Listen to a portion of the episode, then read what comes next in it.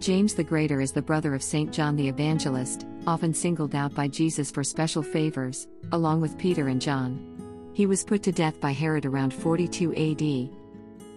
He is the patron saint of Spain, probably as a result of a legend that his body was discovered through a star that appeared over a field. His shrine became known as Compostela, Field of the Star.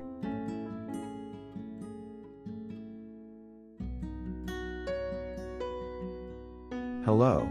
I'm Brother Peter. And here is the meditation of Saint de la Salle on Saint James the Greater, whose feast we celebrate every July 25.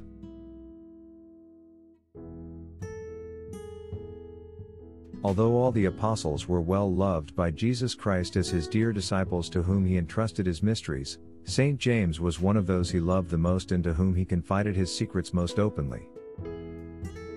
It was St. James' happiness to be present at the transfiguration of Jesus Christ and to see his glorious body, although a momentary glory, a favor granted only to his brother St. John and to St. Peter. He also had the privilege of accompanying Jesus Christ in the Garden of Gethsemane where he was betrayed by Judas to the Jews who arrested him. Are you as satisfied to follow Jesus Christ to Calvary as you are to Tabor? Most people, even those who seem dedicated to God, are very glad to share in the consolations of Jesus Christ, but there are very few who are willing to take part in his sufferings. This, however, is what St. Peter exhorts us to do. Rejoice, he says, when you share in the sufferings of Jesus Christ. Let this be the main cause of your joy.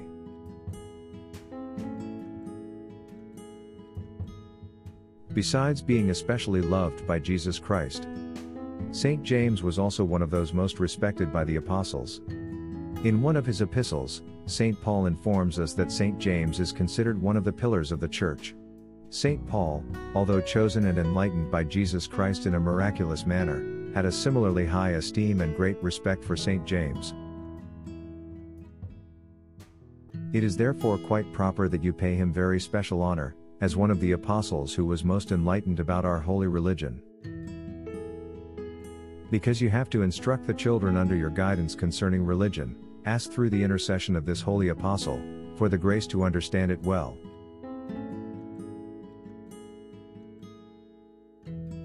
A further proof that St. James was among the most zealous workers for the progress and the support of the Christian religion, is the fact that Herod had him beheaded, persuaded that this would please the Jews. This did in fact, please them because they feared that establishing the Christian religion would do much to destroy their own. It is believed that St. James was the first apostle to shed his blood for the faith of Jesus Christ. You have been appointed by God to succeed the holy apostles in teaching the doctrine of Jesus Christ, and in confirming his holy law, in the minds and hearts of those whom you instruct, when you teach catechism, which is your principal function. Consider yourselves very fortunate, and highly rewarded, to be overwhelmed with insults, and to suffer all kinds of outrages, for the love of Jesus Christ. If dissolute people take pleasure in causing you to suffer, let it be a great satisfaction for you to endure, because it will help you die to yourselves.